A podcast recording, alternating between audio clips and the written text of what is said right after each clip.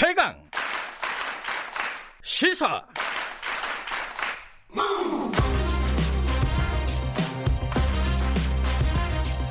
지금 여러분께서는 김경래 기자의 최강 시사를 듣고 계십니다. 예, 미국이 지금 어, 대선 경선이 한창이지 않습니까? 공화당하고 민주당 양쪽이 다 대선 경선 중인데 어제는 햄프셔주에서요 어, 민주당 대통령 후보를 뽑기 위한 두 번째 경선이 치러졌습니다. 잠시 후에 결과가 나온다고 하는데요. 지금 어떻게 예상이 되고 있는지 그것도 좀 보고요. 그리고 또 트럼프 대통령이 이번 대선 전까지는 십일월이죠. 대선 전까지는 북미 정상회담 없다 이런 얘기를 또 해가지고 이게 이제 앞으로 북미 관계에 어떤 영향을 줄지 그것도 좀 관심사입니다. 미주 한인 유권자연대 김동석 대표와 얘기 좀 나눠보겠습니다. 안녕하세요. 네, 안녕하세요. 네, 지금 햄프셔에 계신 건가요? 예, 뉴햄프셔의 그 캐피털인 맨체스터시에 에, 이틀 전서부터 와 있습니다. 한참 아, 주... 투표 진행 중에 있고요. 아, 지금 투표를 하고 있습니까? 음. 예, 이게 지금 여기가 다섯 시 반경인데 예. 아, 한 세 시간 남았습니다. 아, 오후 다섯 시 반이요? 여덟 시나 예. 여덟 시, 예, 여덟 시나 여덟 시 반에 이제 투표가 끝나는데 예. 어, 그 투표 열기 이 예상보다 훨씬 좀 높습니다. 아, 취재 경쟁도 많고요. 예. 그럼 결과는 언제쯤 나오나요? 어, 앞으로 한 세 시간 후에 에, 그 투표가 끝나고 예. 여기는 그냥 기계에다가 아, 주정부에서 관리해가지고 뭐 하기 때문에 한 한 시 끝난 다음에 한 시간 내로 어, 그 결과가 나오기 때문에 네. 여기 시간으로 한 네 시간 내지 네 시간 반 후면은 어, 뉴햄프셔 프라이머리 결과가 발표될 거로 그렇게 에, 음. 전망합니다. 아, 결과는 빨리 나오는군요. 그런데 그 프라이머리라고 방금 말씀하셨잖아요. 여보세요? 예, 이게 예. 이게 사실 어, 어, 지난주에 했던 아이오와는 사실 선거가 아니었죠. 그게 그건 당에, 코커스라고 부르잖아요. 예, 커커스는 그냥 투표하지 않고 예. 어느 장소에 모, 당원들이 모여가지고서 어, 저 어느 후보를 지지하느냐 당원들끼리 이 지지하는 거 어, 조사해서 숫자를 가지고서 이제 우열을 가린 건데 네. 여기에 오늘 투표는 비밀 투표로 음. 직접 네, 직접 어, 그 투표소에 가서 아침서부터 저녁까지 투표소에 가서 투표를 하는 것 그렇기 예. 때문에 어떻게 보면은 첫 번째 유권자로부터 후보들이 그 지지를 확인하는 거다. 음. 아, 그런 측면에서 어, 이천이십 년 미국 대통령 선거 특히 각 당의 후보를 결정하는 데에 풍향계 이렇게 음. 얘기하는 게 틀리지 않다고 봅니다. 그 이 경선 전에도 이 경선이 어떻게 될지 뭐 예측치 같은 게 나왔나요? 여론조사 같은 게? 어떤 후보가 더 유력해 어, 보입니까? 그렇죠. 뭐 여기는 동북부 지역이기 때문에 네. 이 옆이 버몬트주고 그 밑에가 매사추세츠주니까 네. 버몬트 출신인 버니 샌더스와 예. 매사추세츠주의 상원의원인 이제 리사 워런 N의 안방이다 이렇게 해도 틀리지 음, 않는데요. 네. 어, 전통적으로 버니 샌더스 의원이 여기에 공을 만들이 많이 들여왔고 사 년 전에 여기서 버니 샌더스 의원이 힐러리 클린턴을 더블 스코어로 이긴 적이 있습니다. 그래서 아. 어, 어제 가장 최근의 여론조사가 버니 샌더스가 어, 압도적으로 일 위를 하고요. 네. 이 등이 이제 아이오와에서 어, 그 어, 아주 그 일 등을 한 부티지지가 아, 십구 퍼센트. 그 다음에 의외로 워렌보다 에이미 클로버셔가 십사 퍼센트. 그 다음에 워렌. 이런 순서로 여론조사 결과가 투표 시작 전까지 나왔습니다. 아마 한 네. 네 시간 후에 결과를 보면 알겠지만 버니 샌더스가 일 등을 할 거다. 이게 이제 객관적인 전망입니다. 음, 그, 그 이변은 없다 이런 말씀이신 건가요? 어, 예. 그런데 뭐 투표라는 거는 네네. 사실 뉴햄프셔 유권자의 특징이 무당적자가 많습니다. 민주당 아하. 유권자나 공화당 유권자보다 당적을 갖지 않은 유권자가 많고 특히 에, 그 민주당 성향의 무당적자들. 예. 오늘 아마 아직까지 그 출구조사 결과가 안 나오고 있는데요. 아주 네. 초미의 관심사인데 출구조사 결과도 예상이 어, 민주당 성향의 무당, 무당 적자들이 투표소에 좀 많이 나왔다.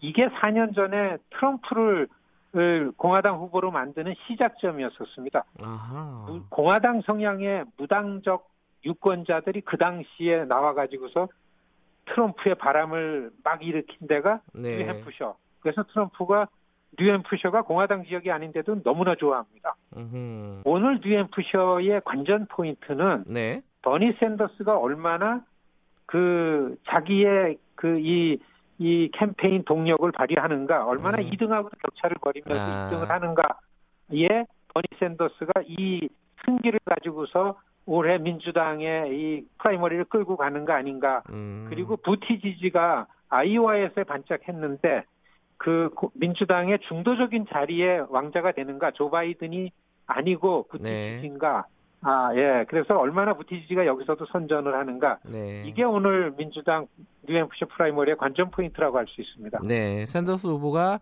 일 위 할 것으로 예상은 되는데 얼마나 격차를 벌이느냐. 요게 또 관전 포인트군요. 근데 지금 아이오와 코커스 같은 경우에요. 여기서 무슨 통계 오류가 있다. 뭐 이런 마찰이 있다 그러는데 이건 무슨 말이에요?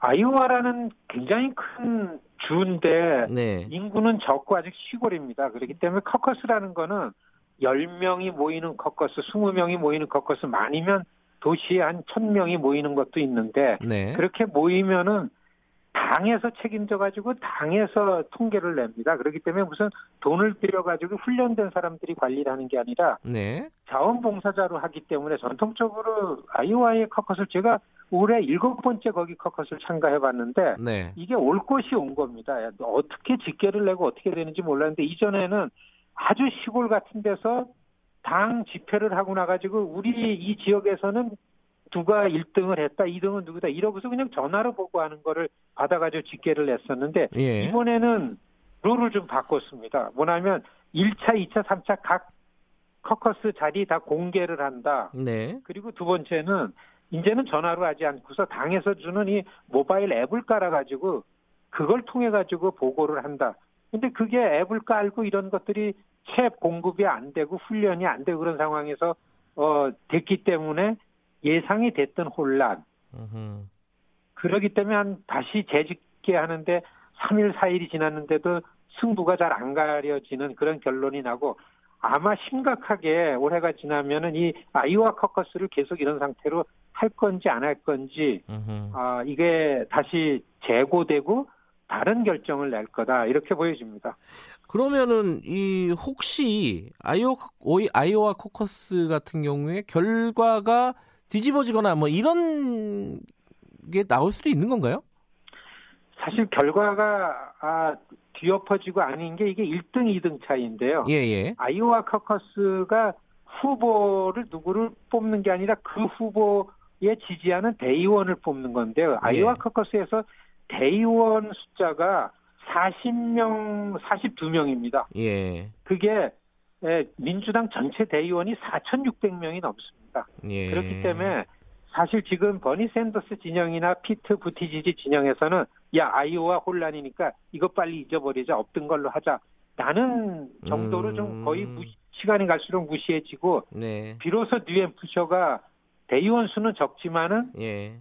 유권자들에게 직접 묻는 결과가 나오기 때문에 이 다음에 있을 네바다나 사우스캐롤라이나나 삼월 삼일 슈퍼 투스데이에 이게 영향을 주기 때문에 네. 모든 캠프가 이제 뉴햄프셔 여기에 지난 일주 동안 집중을 하는 거죠. 네. 내용이 이렇습니다. 예.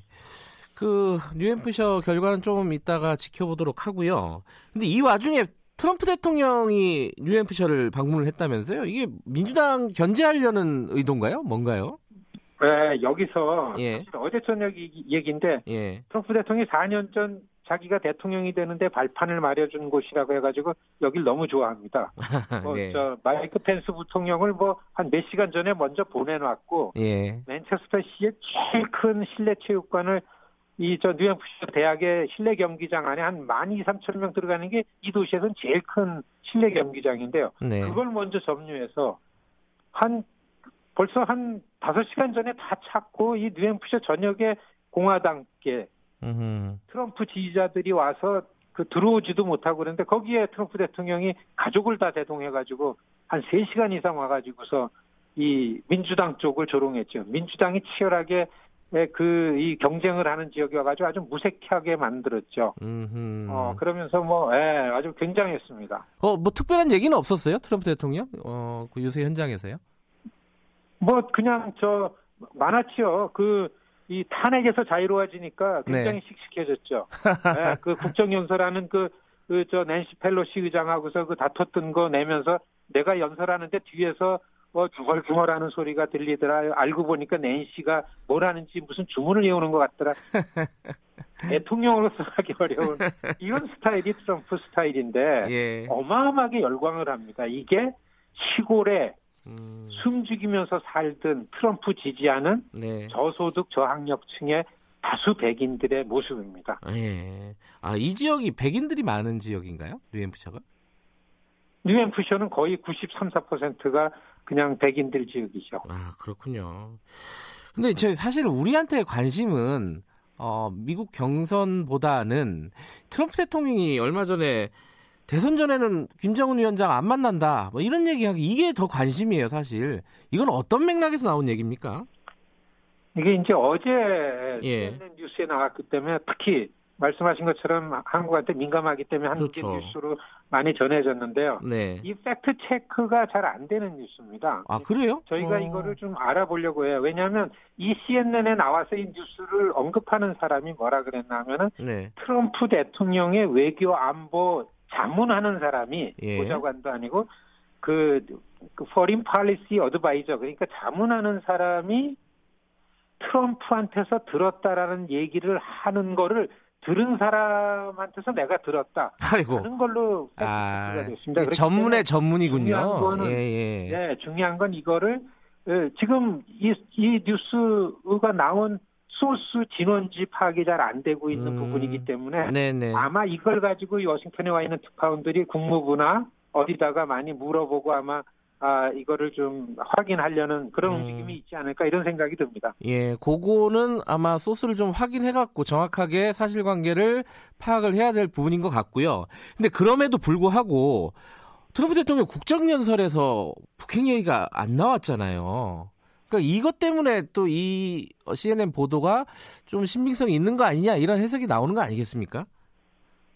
그렇죠. 한국에서 한국 시민이 북미 관계를 보는 거하고 미국 시민 눈으로 보는 거하고 좀 많이 그 좀 내용의 차이가 있습니다. 왜냐하면 네. 이제까지 트럼프 대통령과 김정은과의 관계의 변화와 발전은 우리가 보기에는 미국 시민 눈으로 보기엔 철저하게 트럼프는 집권 지난 만 삼 년 동안 네. 재집권 전략 속에서 이것을 운영해왔다라고 보여집니다. 그러니까 지금까지는 워싱턴에서 자기가 어떤 곤혹스러운 상황에 처하든가 아니면은 모든 유권자들이나 시민들의 시선을 얼른 돌려야 될 필요가 있다거나 아니면은 전임인 오바마가 하지 못했던 거를 나는 이렇게 과감한 리더십으로 한다라는 걸 과시할 필요가 있을 때 탁탁 치고 나왔던 게 북미 관계 변화였습니다. 네. 지금 볼 때에 지금 본격적으로 트럼프는 재집권 선거가 시작될 때에 과연 북한과의 관계가 내가 직접 김정은 위원장과 만나서 대화하는 게 내 선거에